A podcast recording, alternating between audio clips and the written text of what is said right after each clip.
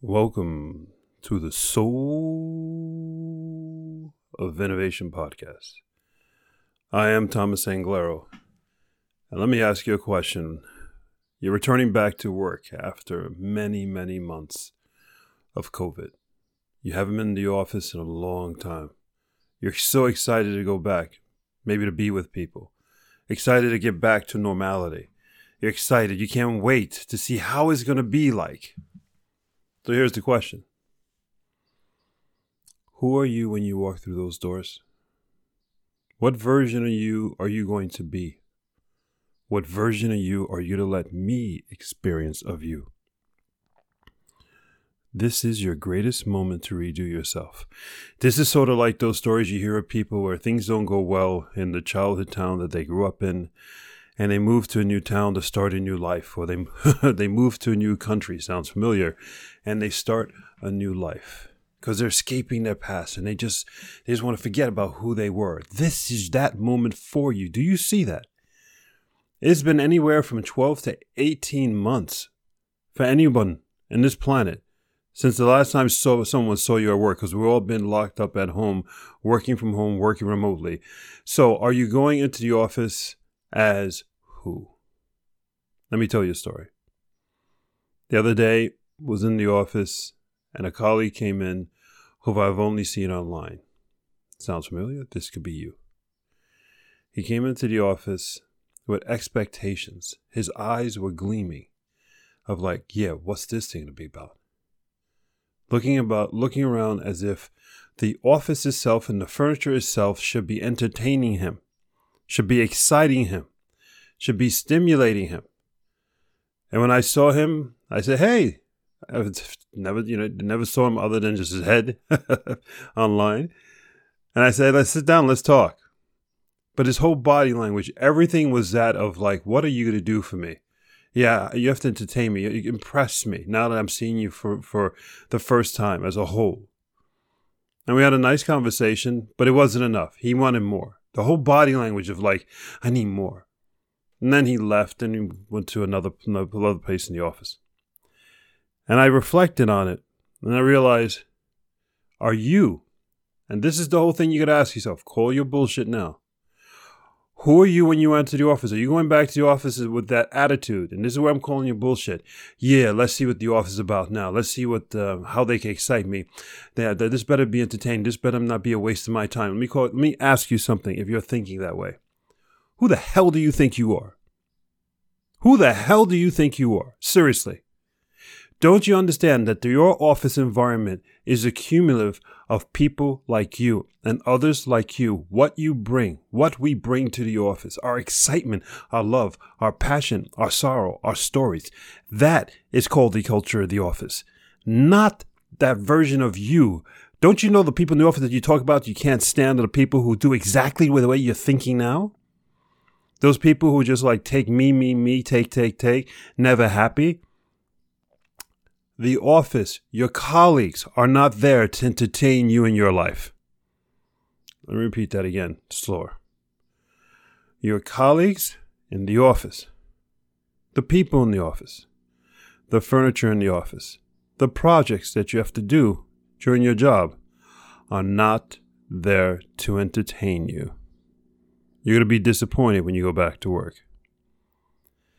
And let me tell you what you should do what you should do is take a moment now, a moment being a minute, a day, a week, whatever you got before you go back into the office, and ask yourself, what version of me do I want people to experience and fall in love with? What version of me do I want people to experience and fall in love with? That's all you should be repeating to yourself as you think about going back into the office. Do not think any other egotistical way, and this is the way everybody's thinking, and they will be disappointed. You only not to be disappointed about the office, you're to be disappointed with yourself because you've been thinking, oh, when I go back, everything's gonna go back to normal, everything's gonna be better. It life doesn't work that way.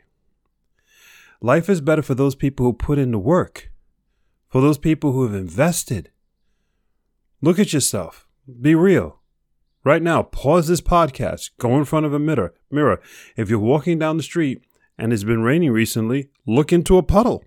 look at your reflection and ask yourself in the last uh, 12, 16 months, you've been locked up, 18 months.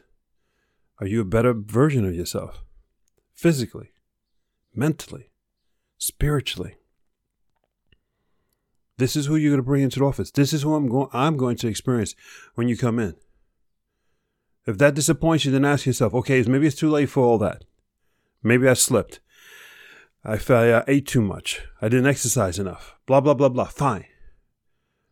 But you can bring your raw enthusiasm, your love of life, your smile, your energy, your good nature, your new ability to listen during conversations and not interrupt people, your ability to give someone a hug when they need it. Let's spend a moment on that power. Let me just show you here. There's a free trick, a free gift for all of you. You go back in the office, it's okay now to hug people. It's okay now to shake hands again and all that. Let me tell you something. You want to do, be, do the greatest favor for everybody in the office? Do you want to become legendary? When you greet everybody back in the office, those people who you meet, greet them with a hug. You'll be remembered forever.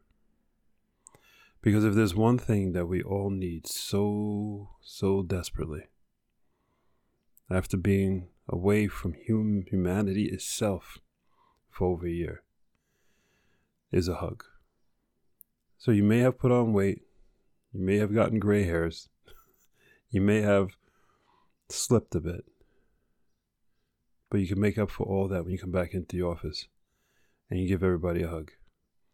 And then forevermore will everybody remember you as that person who sparked to make their life so much better that first moment they came back in the office that you were the brightest thing that they they saw the the best conversation they had on that first day back to the office that first day at work is a day we all remember even back when we were kids and our first day at work i sort of can't remember that day remember being nervous as hell and i'm sure i would have remembered if somebody would have gave me an incredible hug do that be that. Go forth and spread beauty and light. Call your bullshit. Bring energy, bring love to the office on the first day. Don't ask yourself or expect the office and your boss to do something for you. You're so full of crap if you do. What are you going to bring? If everyone in your office had that mindset, this is what I'm going to bring to your office on the first day. You can bring cakes and cookies or candy if you want to physically bring something. But I'm saying, what are you mentally, emotionally, spiritually, energetically going to bring into the office the first day? If everybody did that on the first day, you would create a culture in that office that will never stop forevermore. Every day would be a party. Every day would be a first day in your office, in your warehouse, in your delivery truck, in your store. It's a beautiful picture and it's real. Just bring it. Bring yourself. Bring your love. Because I do love you. This is Thomas Anglero. Wishing you the greatest and most wonderful first day back to work than anyone could ever have. And the way you're going to do that is being you transparent, full of flaws, full of everything, but most of all, full of love. Until the next time.